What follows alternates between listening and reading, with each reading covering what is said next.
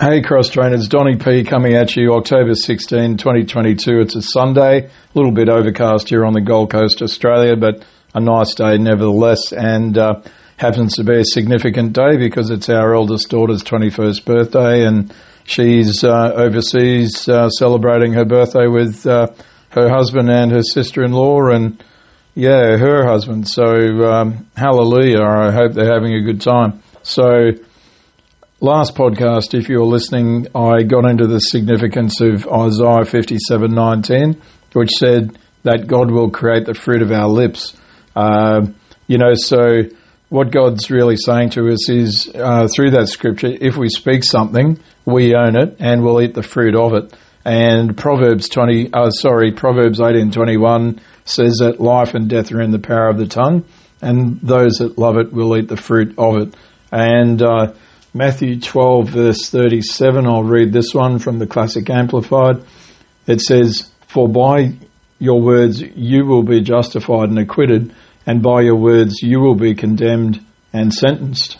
Um, so, says it all really. God puts a lot of uh, focus and uh, emphasis on words, and words spoken by us are actually part of a continuum, part of a progression in our lives. Uh, what happens, that the genesis of words is uh, thoughts implanted in our heart, uh, which bear seed and grow into uh, pictures, and then the pictures, when dwelt on, become uh, even more ingrained thoughts, and then ultimately those thoughts are spoken into words, and the the words become, uh, well, they're, they're the catalyst for our choices and actions. Um, often that can even be a split second between the picture and the word and the action. So words are very important because, uh, yeah, it's it's all about the seed planted in our heart and the, the fruit that we'll get to eat of it. Uh, so it's very interesting. And uh, Hosea four six says, "My people are destroyed for lack of knowledge." And so if we don't pay attention to that, then the enemy will run us over. Uh, so God doesn't want us to be ignorant, um, you know, and, and, and get destroyed. And some people say that what we don't know can't or won't hurt us, but that's actually a lie. Uh, what we don't know is actually killing us, and the enemy loves it. And he's constantly baiting us to think and say and do the wrong things, because he knows that if he can implant wrong thoughts into our mind, and if we don't uh, throw those thoughts out, then they'll become pictures, they'll become words, they'll become actions, and actions um, bring forth destiny. And um, this is how and why he gets to separate so many people from God eternally, because it's it's just a, a vicious cycle of uh, thinking, uh, speaking, excuse me, um, and doing wrong things. So uh, Philippians four and verse eight, I'll go over there. Um, Philippians four, eight from the Classic Amplified. Everything I'm reading is from the Classic Amplified, by the way, if you haven't figured that out.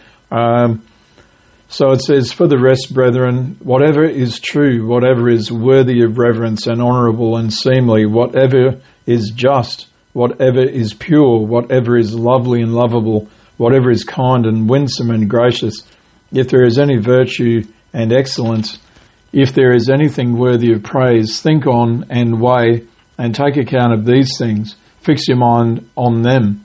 Uh, so yeah, we, we should be thinking of what's right and pure, um, you know, and honourable and just and lovely and lovable, uh, kind and gracious and excellent. So um, if we're always dwelling on the negative, then we're going to end up thinking and speaking and doing negative things. So um, that's that's just how it is. So we've, we've got to guard our minds. Um, so verse nine, I'll read that just out of interest. So it says here, "Practice what you have learned and received and heard and seen in me, and model your way of living on it, and the God of peace, Uh, of untroubled, undisturbed well-being will be with you." So this is how we get peace, because we dwell on what's positive and we practice what we've learned and received and heard and seen by on-track ministers, and more importantly by Jesus himself,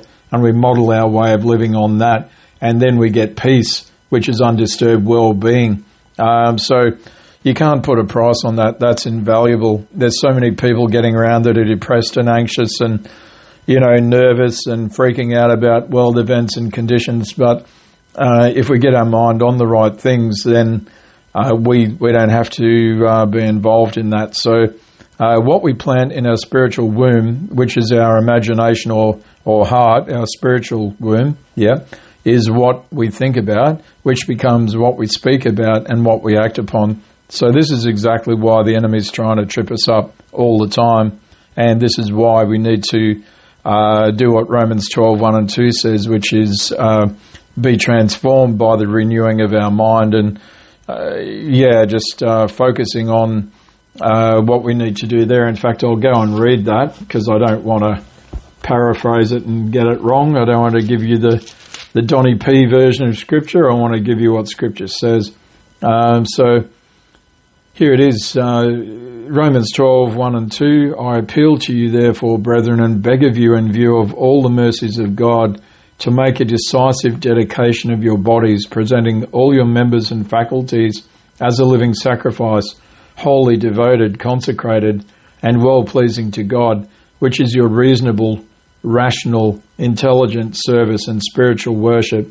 Do not be conformed to this world, this age, fashioned after and adapted to its external superficial customs, but be transformed, changed by the entire renewal of your mind, for by its new ideals and its new attitude, uh, so that you may prove for yourselves what is the good and acceptable and perfect will of God, even the thing which is good and acceptable and perfect in his sight for you. So, I mean, that that's a sermon in itself, and it would take me ages to unpack that, but I encourage you to read that and meditate on it and dwell deeply on it, and um, it's it's absolutely profound.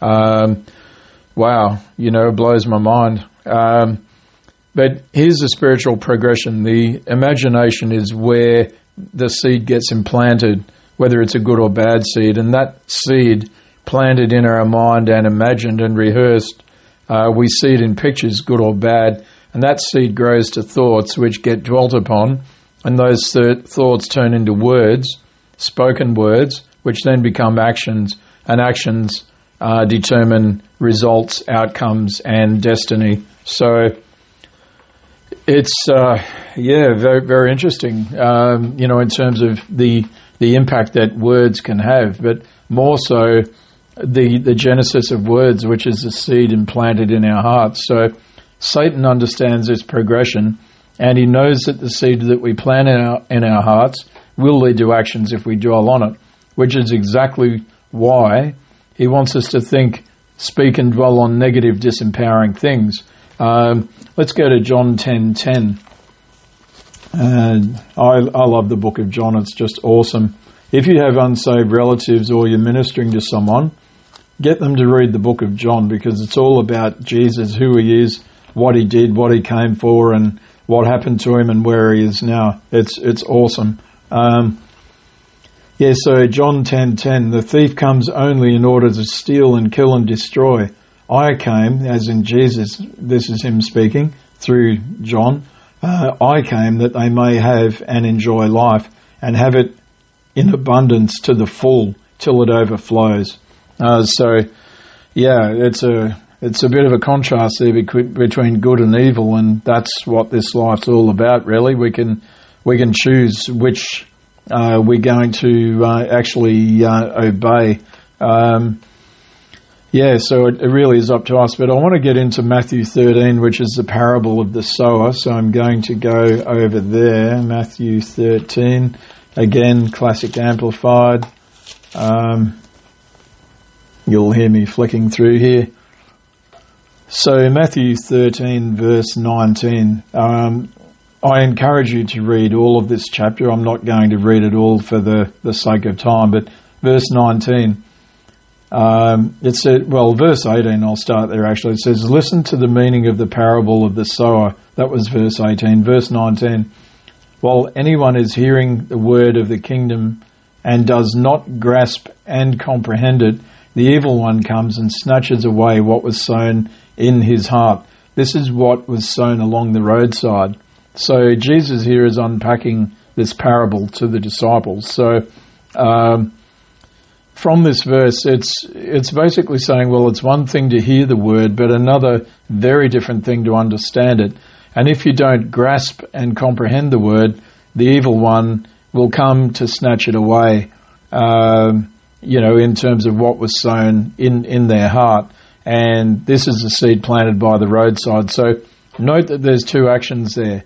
If we don't grasp and comprehend the word, the evil one will come and snatch it away. So that implies that it's our responsibility, uh, yeah, responsibility to follow that progression. One, grasp, and two, comprehend. Um, that's our choice. So, uh, yeah, so the implication is that if the word was grasped, Uh, grasped and understood, it would remain in the heart and turn into a mature crop. And this is exactly what the enemy doesn't want.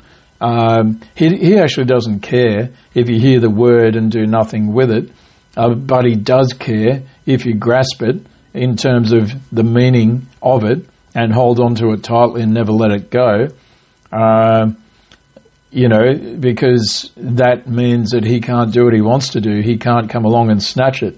Um, you know, so grasping the word uh, basically means that, well, yeah, we are literally hanging on to it and we won't let it go. Just just as you, you grasp anything, that's the meaning of the word.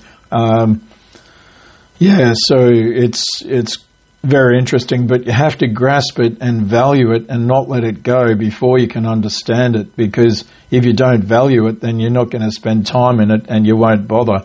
Um, so, yeah, grasping of the word is very essential before you can understand it. So, um, yeah, we we should grasp and understand the word above anything else. So, you know, put it before our selfish ambitions and pursuits, money, fame, fortune, social media, self-promotion, the phone, your T V, the internet, anything else that's uh, in opposition to God. Um, I say in opposition to God because if we just do those things all all the time, we get into a rut, and I should know because um, I've done some of those myself. Um, so verse twenty, the rocky soil, and it says here, Uh, Matthew thirteen verse twenty, as for what was sown on thin rocky soil, this is he who hears the word and at once welcomes and accepts it with joy. Verse twenty-one, yet it has no real root in him, but is temporary, inconsistent, lasts but a little while, and when affliction or trouble or persecution comes on account of the word, at once he is caused to stumble. He is repelled and begins to distrust and desert him whom he ought to trust and obey, and he falls away. Um, so that's what rocky soil is. If you've ever planted something in, say, a school experiment with very shallow soil with no depth, well, the roots become stunted. The, the, the plant might really flourish for maybe a couple of days, but then it will die off because there's no Uh, no nutrition, it can't go deep, and there's nowhere, uh, yeah, nowhere for it to go, literally, and, and, and it just dries up. Uh, yeah, so it shoots up rapidly and dies off because there's no, no way it can be supported or no way it can grow.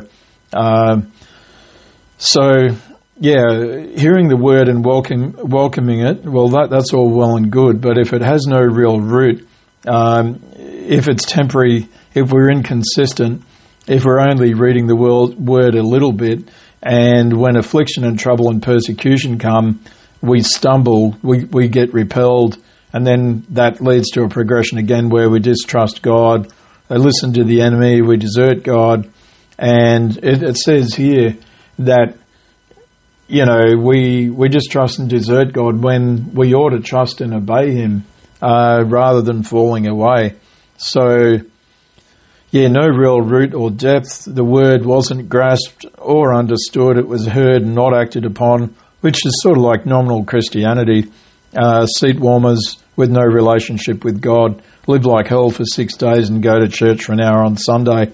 Uh, there's really no difference between that person and the world. No depth, no surrender, no renewal of the mind, uh, no transformation by the power of the Word. So it's not the Word's problem and it's not God's problem. It's our problem because we chose to put ourselves in that situation. Um, so the implication of this passage is that the enemy uh, will bring trials and persecutions with the intent of getting that person to stumble, become offended and distrust God, because that leads that person to deserting God. And so note, God didn't move. He didn't desert the person. Uh, they chose to disobey and distrust God, which basically festered and became so bad that ultimately they were totally offended and fell away. So they just fell right into the enemy's trap. Um, so it's it, it's a progression which we can stop, but quite often we don't even know that we're, we're headed down that wrong track, which ends up in a dead end. You know, so Satan's very wicked. He he will do anything he can to get you out of the Word. Um, he'll give you money, fame, fortune, like whatever. He, he doesn't care. Um, if he can do something to distract you from the Word and put you off and stop you reading it and get you offended uh, about God or someone else or all of the above, then he'll do it. He's a thief. He comes to steal, kill and destroy. But as we read, Jesus comes to give life and to give it to the full. So uh, temporary, inconsistent, shallow faith, no grasping or understanding, uh, getting hit up by trials and persecutions and afflictions, um, and stumbling, being repelled, distrusting God leads to deserting God. So as mentioned, someone in that situation should have obeyed and trusted God because he would get them through it. Uh, so they didn't know the Word, and that's um, why they got shipwrecked. So Matthew twenty-eight verse twenty, I'm going to read that for you. Um, Matthew twenty-eight verse twenty, let's go over there. Okay, so it says, teaching them to observe everything that I have commanded you, and behold, I am with you all the days, perpetually, uniformly, and on every occasion to the very close and consummation of this age, of, of the age actually. Um, and then it says, amen, so let it be. So this is God saying, he's, he's not going to desert us. He's not going anywhere. Let's go to Deuteronomy thirty-one verse six. So if anyone's leaving anyone, it's not God leaving us. Um, he promised not to do it, and he's not a man that he could lie. So it's it's on us. It's our problem. And the reason we do it is we get sucked in by the enemy nonsense that he broadcasts that we allow to remain in our mind. So that's why the Word says, uh, bring every thought into the captivity of Christ. Um, so Deuteronomy thirty-one verse six, it says, be strong, courageous and firm. Fear not, nor be in terror before them as in enemies. For it is the Lord your God who goes with you. He will not fail you or forsake you. So says it all, really. But let's go to Hebrews thirteen five, because this is where God just, he's, he's just really repeating himself. He's just going over the same thing, trying to get through to us that he will never leave us. So let's read it. So Hebrews thirteen verse five, Classic Amplified. Let your character or moral disposition be free from love of money, including greed, avarice, lust, and having, uh, oh, sorry, craving for earthly possessions, and be satisfied with your present circumstances and what with what you have. For he, God himself, has said, I will not in any way fail you, nor give you up, nor leave you without support. I will not, I will not, I will not in any degree leave you helpless, nor forsake you, let you down, relax my hold on you. Assuredly not. I mean, how many times does God have to say it? I mean, he, he said it like four times there. So God will not in any way give up on us or leave us without support. He said, I will not do that three times. Uh, so we really need to wake up and, and just believe what God said and kick the enemy to, to the curve. Uh, so verse six in Hebrews thirteen, let's read that. So take comfort and... Uh, Yeah, and uh, be encouraged and confidently and boldly say, the Lord is my helper. I will not be seized with alarm. I will not fear or dread or be terrified. What can man do to me? So when, we, when we're into the Word, when we grasp and understand it, and when we read the promises of God that He says about us, then the enemy's nonsense excuse me, is, um, is, is not going to rock our, our world. It's not going to cause us to be offended or separated from God, because we we know where our help comes from, the Lord, uh, the, the maker of heaven and earth. Um, you know, so it's it's it's all about reading the Word, but we have to grasp it first. We have to hold on to it and never let it go, and, and let it go down deep into our psyche, into our soul, and meditate on it, and uh, use the power of praise. Um, you know, praise God for what He has done, what He is doing, and what He will do in our lives. Um, you know, so it's it's a matter of what we focus on, actually. Um, you know, where our focus is. So, yeah, it's uh, it's really important. Um, so that's what we should be doing. Um, you know, we, we need to be confident and bold and plant Uh, the, the seed of God's word in our heart and dwell on it and speak it, uh, like it says uh, in Isaiah fifty-seven nineteen. Um, speak the word of God.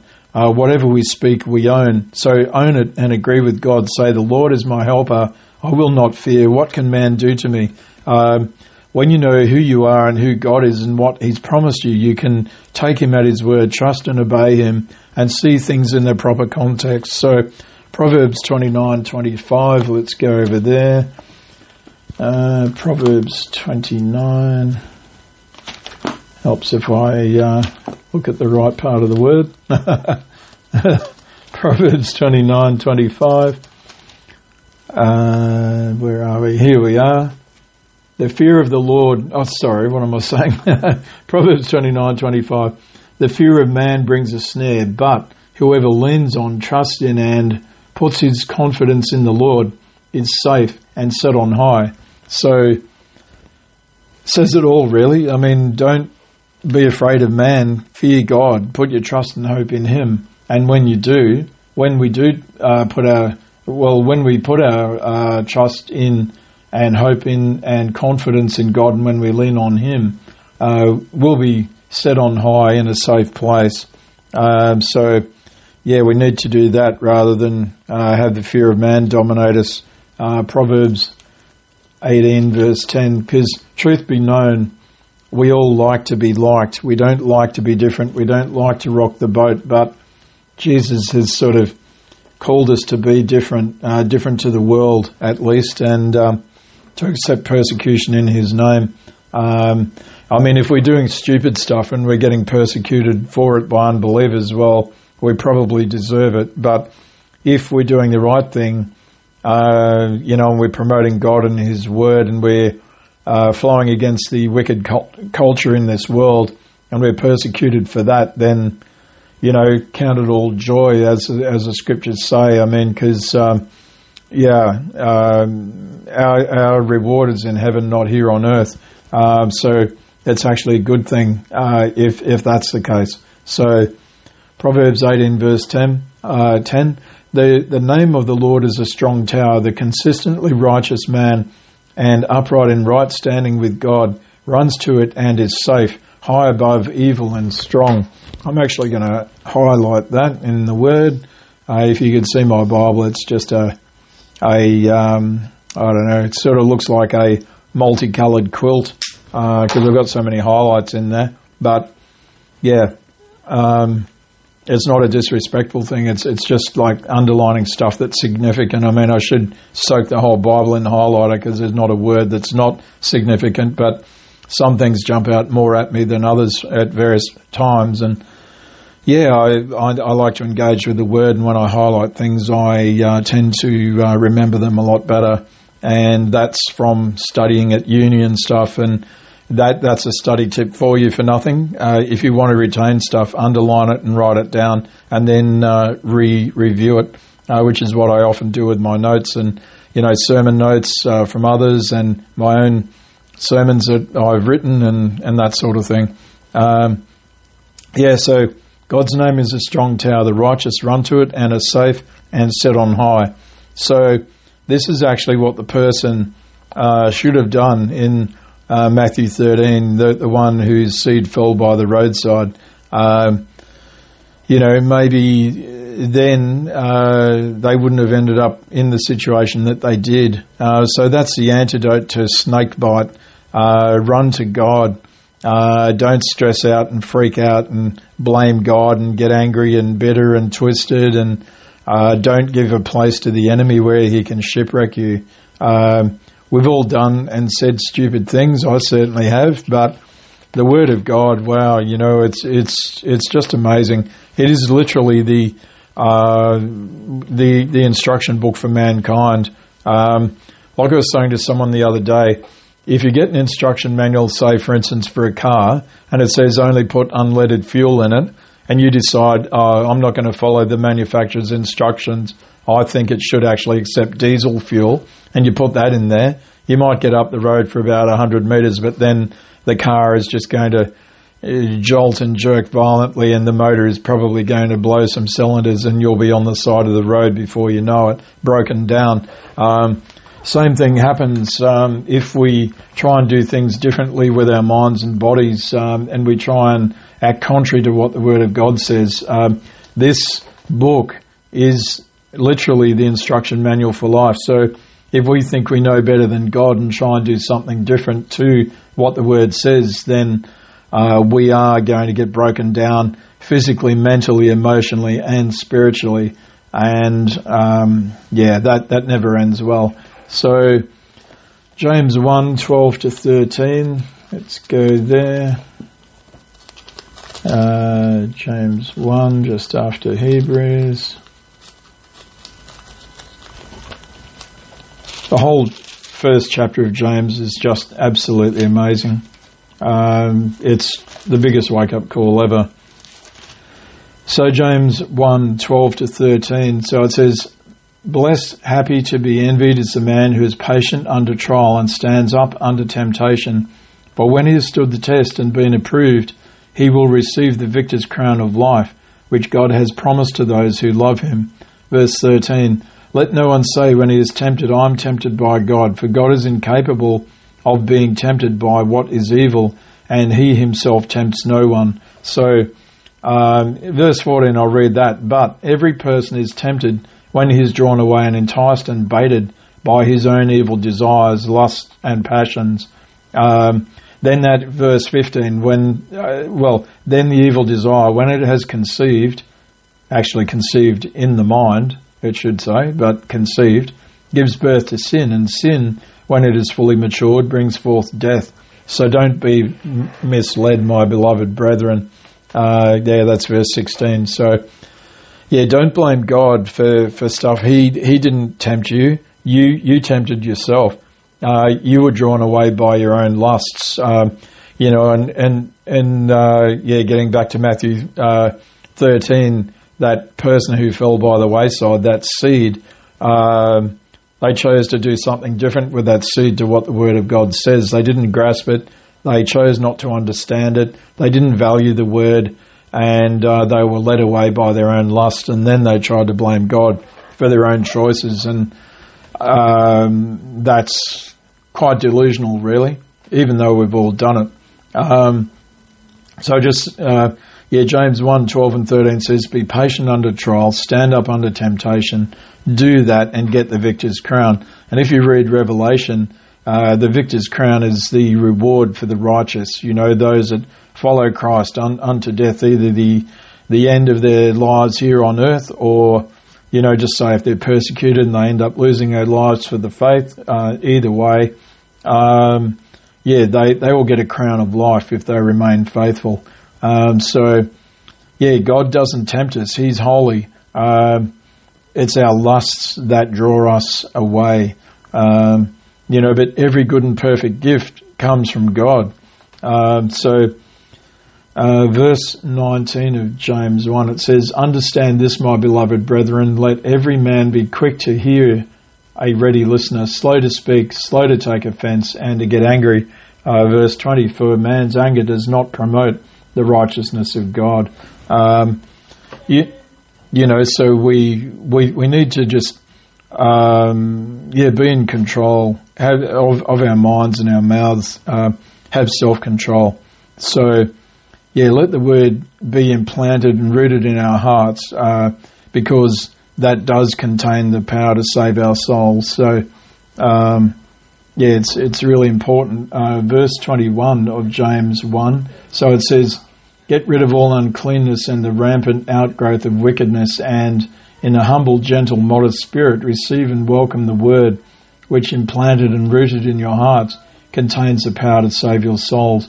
But verse twenty-two, be doers of the word, obey the message and not merely listeners to it, betraying yourselves into deception by reasoning contrary to the truth.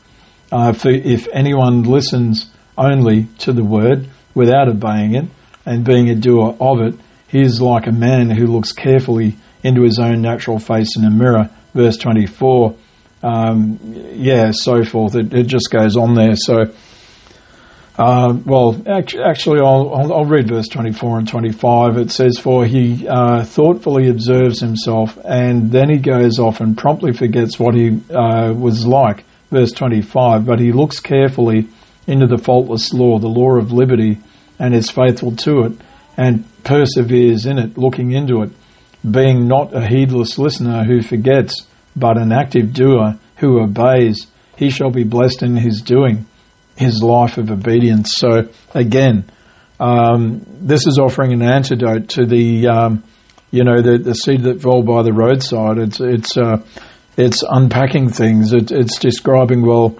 how do you end up shipwrecked and what to do to make sure that you don't end up that way. Um, you know, but verse twenty-six, it says, if anyone, of James one, if anyone thinks himself to be religious, piously observant of the external duties of his faith and does not bridle his tongue, but deludes his own heart, this person's religious service is worthless. Uh, so... You know, it talks about the the the tongue and the heart there together.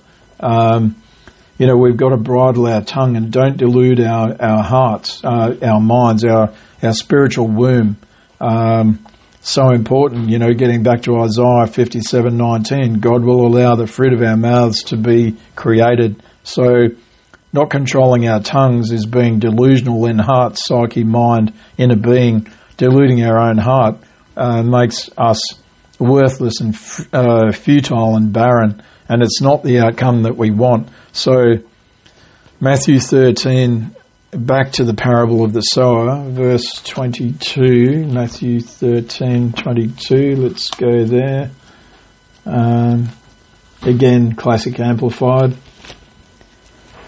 Uh, sorry, Matthew thirteen, twenty-two, you can hear me flicking through. All right, so the parable continues. Matthew thirteen twenty-two. As for what was sown among thorns, this is he who hears the word, but the cares of the world and the pleasure and delight and glamour and deceitfulness of riches choke and suffocate the word, and it yields no fruit. Says a lot, really. Um, so the cares of this world, the pleasures, the delights, the glamour, the deceitfulness of riches, and what the world has, those things choke and suffocate the word, so the person yields no fruit. Um, you know, so what was planted does grow, but it slowly dies. And um, if you go to James four four, I know this one off by heart, it says uh, that you can't play spiritual hokey-pokey. You can't be in the world and serve God at the same time. You, you've got to be one or the other. Well, actually, let's... Let's go over there, James four four. It's a really critical scripture. We all need to know it um, and and meditate on it. Um, so James four and verse four, um, here we are. It says, you are like unfaithful wives having illicit love affairs with the world and breaking your marriage vow to God. Do you not know that being the world's friend is being God's enemy? So whoever chooses to be a friend of the world takes his stand as an enemy of God. You know, so You you can't be a friend of the world. In other words, embrace all of its customs, its way of living, uh, its lifestyle, its fame, its fortune, every everything that the world has to offer you. You you can't do that and be uh, in solid relationship with God. It's not possible. That's not my words. This is what the Word of God says. So, you know, if we're choosing to be a friend of the world by accepting the world's lifestyles and standards and way of living, then that by default makes us an enemy of God, and vice versa. So the whole point is that we have to be one or the other. We can kid ourselves that we can be both, but that's delusional and self-deception.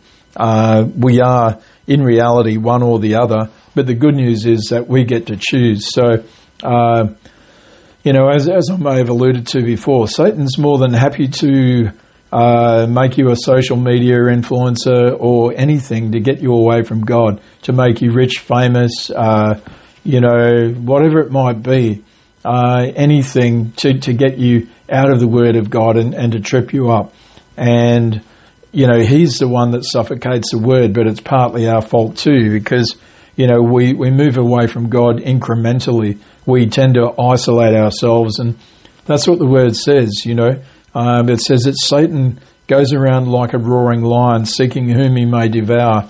And um, if you've ever watched documentaries of lions, uh, they don't go for the middle of, of the pack. They look at the the lame, the weak, the isolated, uh, you know, fringe dwellers uh, at the edge of, of the pack.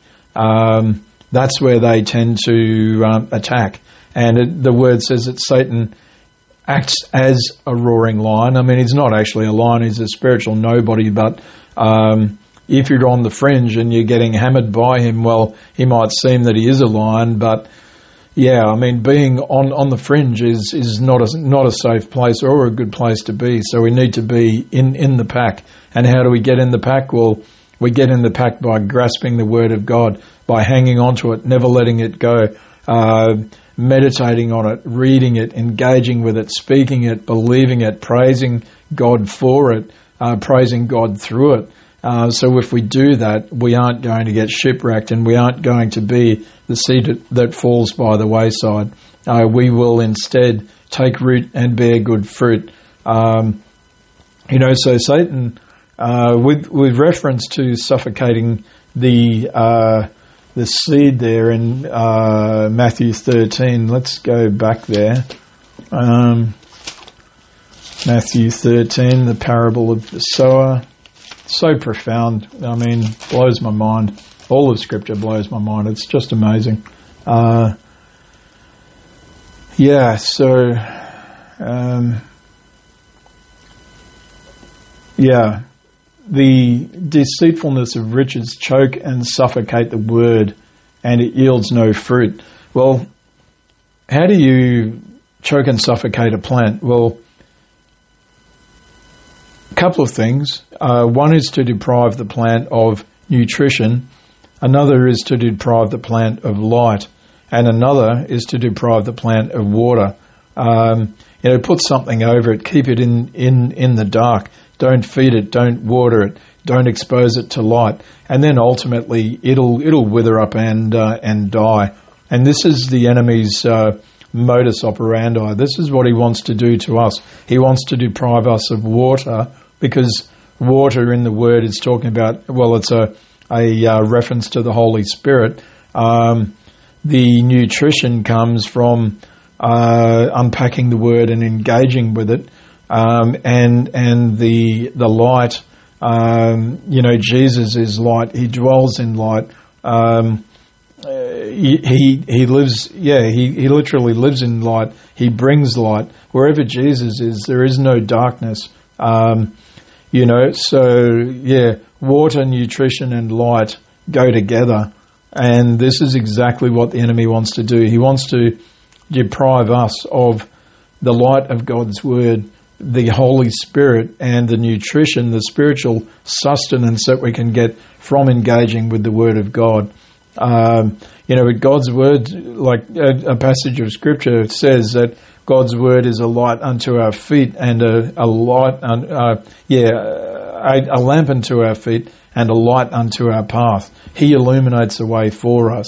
Um, yeah, so it's very interesting. And um, John fifteen, where, yeah, there's a reference to Jesus. He refers to himself as a gardener. So let's go over there. Uh, John fifteen. Uh, okay. All right. Uh, John fifteen. Yeah, I'll, I'll read it up until verse eight. This is Jesus speaking. He says, I am the true vine, and my Father is the vine dresser.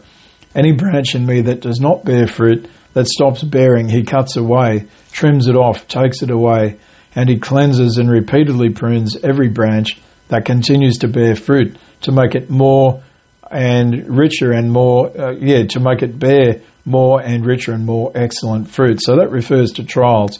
Uh, God is not, you know, uh, mad with us or anything, but he he he's a good father, and he's just constantly developing us, and um, he he allows us to go through trials to to teach us things, um, not to punish us, but to develop us. Um, and no one enjoys trials. I certainly don't. I've had enough of them, really. Um, they just keep coming, but that's uh, that's life as a, as a Christian in this world. Uh, verse three: You are cleansed and proved. Oh, sorry, and pruned already, because of the word which I have given you, the teachings I have discussed with you. Uh, verse four, dwell in me and I will dwell in you. Live in me and I will live in you. Just as a branch, uh, as no branch can bear fruit of itself without abiding in being vitally united to the vine, neither can you bear fruit unless you abide in me. Verse five, I am the vine, you are the branches. Whoever lives in me and I in him bears much abundant fruit. However, apart from me, cut off from vital union with me, you can do nothing. Um, says it all, really. Um, yeah, really, really critical. Um, and it goes on. Uh, I'd encourage you to read through to verse eight. Um, yeah, it's just talking about bearing more fruit there. Um, okay, so um, Matthew thirteen twenty-three. Let's go over there. Matthew thirteen twenty-three. The parable of the sower again. Matthew thirteen twenty-three.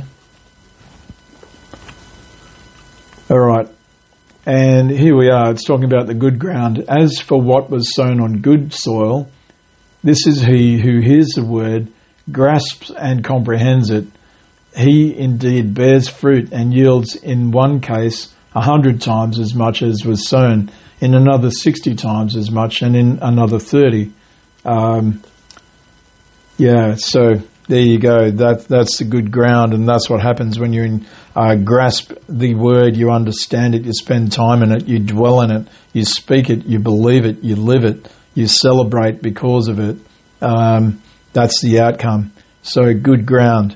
Um, yeah, developing multiples of, um, of what was planted. So yeah, there's a progression here. We have to hear, and uh, well, hearing on its own doesn't do anything.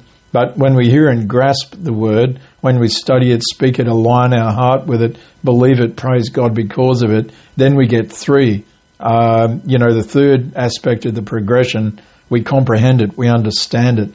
And four, verse, well, the fourth step in the progression is we bear much fruit because of that. You know, our choice to Uh, yeah, to hear, to grasp, um, yeah, to study and speak and believe and praise, uh, which leads to comprehension and then bearing much fruit. So uh, we can't get to stage four if we miss stages one to three in the progression. So we have to do all of them. And Psalm ninety-one, I'm not going to read that uh, for the sake of time, but it's it's talking about Uh, well, spending time in the secret place with God, getting to know God and uh, letting him know you. Uh, but we've got to dwell in the secret place. So um, it's it's not a temporary thing. We, we have to actually be there uh, because being there will bring stability in our life and will abide under the shadow of the Almighty, as it says. And uh, think about it. If the shadow's there, then the individual whose shadow it is is right beside the the shadow. So if we're abiding in the shadow of the Almighty, then we're right beside the Almighty, and vice versa. So we're very close to God and He's close to us. So uh says it all, really. So we we can't have the shadow without the one that threw the shadow. And also, when you think about it, shadows are only visible if light is there. Nobody, uh, as it says in verse one, can withstand God's power either. So when you're spending time in the secret place and you're abiding uh, under the shadow of the Almighty, then you'll you'll uh, not only develop your personal relationship with God, but you'll understand the amazing power and authority that He's invested in us, that He's given us. And uh, nobody can withstand the power of God, and certainly no demon in hell can. And verse two, it says, I will say of God. Um, you know, so we, we have to speak it out. And getting back to the progression mentioned before, to say something means that we had the seed originally implanted in our heart, we saw the word picture, and then we spoke it. And that leads to acting on it. Um, so... Yeah, uh, we, we have to have verse one before we can get the outcome of verse two. And then verse three, three to eight, is a progression. You know, it's it's sort of walking up the staircase, uh, you know, after having done verse one and two. And verse nine, it says, because you chose to make God your refuge and dwelling place, well, then you get everything else from verse ten uh, through to the rest of, of, of the chapter. Um, it's extremely significant. You know, it, it talks about a progression, but it talks about our relationship with the living God, our personal relationship. So um, if we do that, then we can't ever be uh, the the seed that fell by the by the roadside. So God is equipping us with uh, the means of, of not being Satan's cannon fodder, not being chewed up and spat out. And uh, let's go to Ephesians six, verse ten. Because, yeah, make no bones about it. If we aren't in the Word, and if we are linked up with the world, and if we are being delusional about, oh, well, you know, I can be a friend of the world and God doesn't mind. Well, I mean, I've I've already read to you James four, four. Uh, you, you can't, as, as mentioned, do the spiritual hokey-pokey, you know, put one foot in and one foot out and, you know, all, all that stuff. You... you You you cannot serve two masters, um, and I I should know because I've tried and I've failed. Hallelujah, because uh, that's the reason I'm here talking to you now.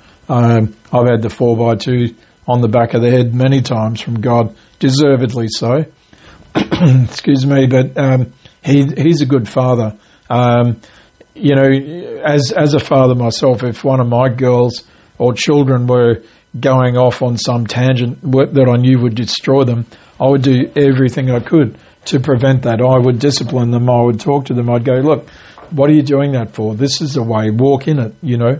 Um, I mean, I, I, I would protect them. I would guide them. I would direct them. I would encourage them. I'd love them. I would, you know, be there to help them. And this is exactly what God as our Father does. He, he doesn't leave us as orphans.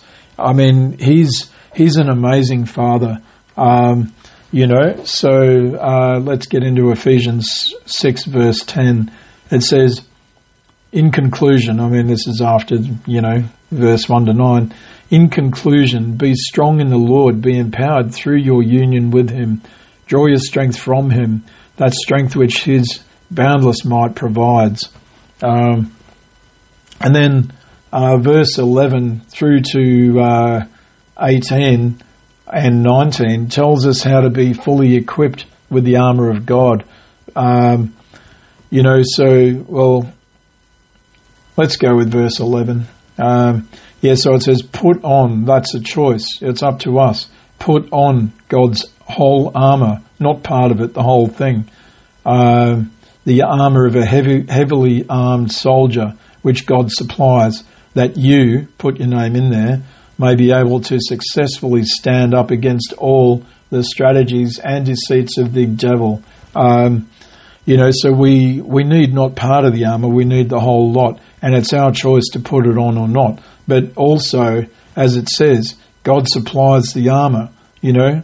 He hasn't told us to go into battle um, to, to get shot. He's given us what we need to, to get in the fight and to win.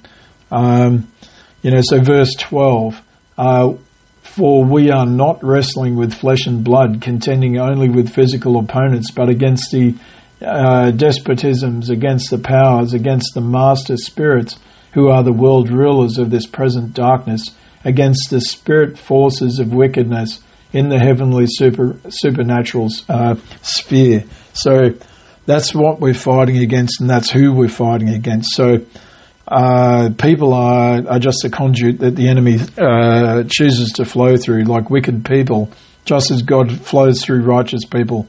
See, Satan will counterfeit everything, or try to counterfeit everything that God has done, because uh, he, he knows that God's ways are right and pure and holy, and they uh, they always, um, you know, God's word will not return to him void. So Satan's tried to pervert that and counterfeit it, yet try and apply some of the principles, but it's it's a perverted mess that he produces. Um, so, yeah, verse twelve tells us where the battle is and what to do about it. Um, verse thirteen Um, it says, therefore, you know, after having done verse eleven and twelve, therefore put on God's complete armor. Again, it's telling us to do it. Uh, that's the second time God has told us, put on the complete armor that you may be able to resist and stand your ground on the evil day. Note it says you, it's your choice to resist and to stand, uh, stand ground on the evil day. It's up to us.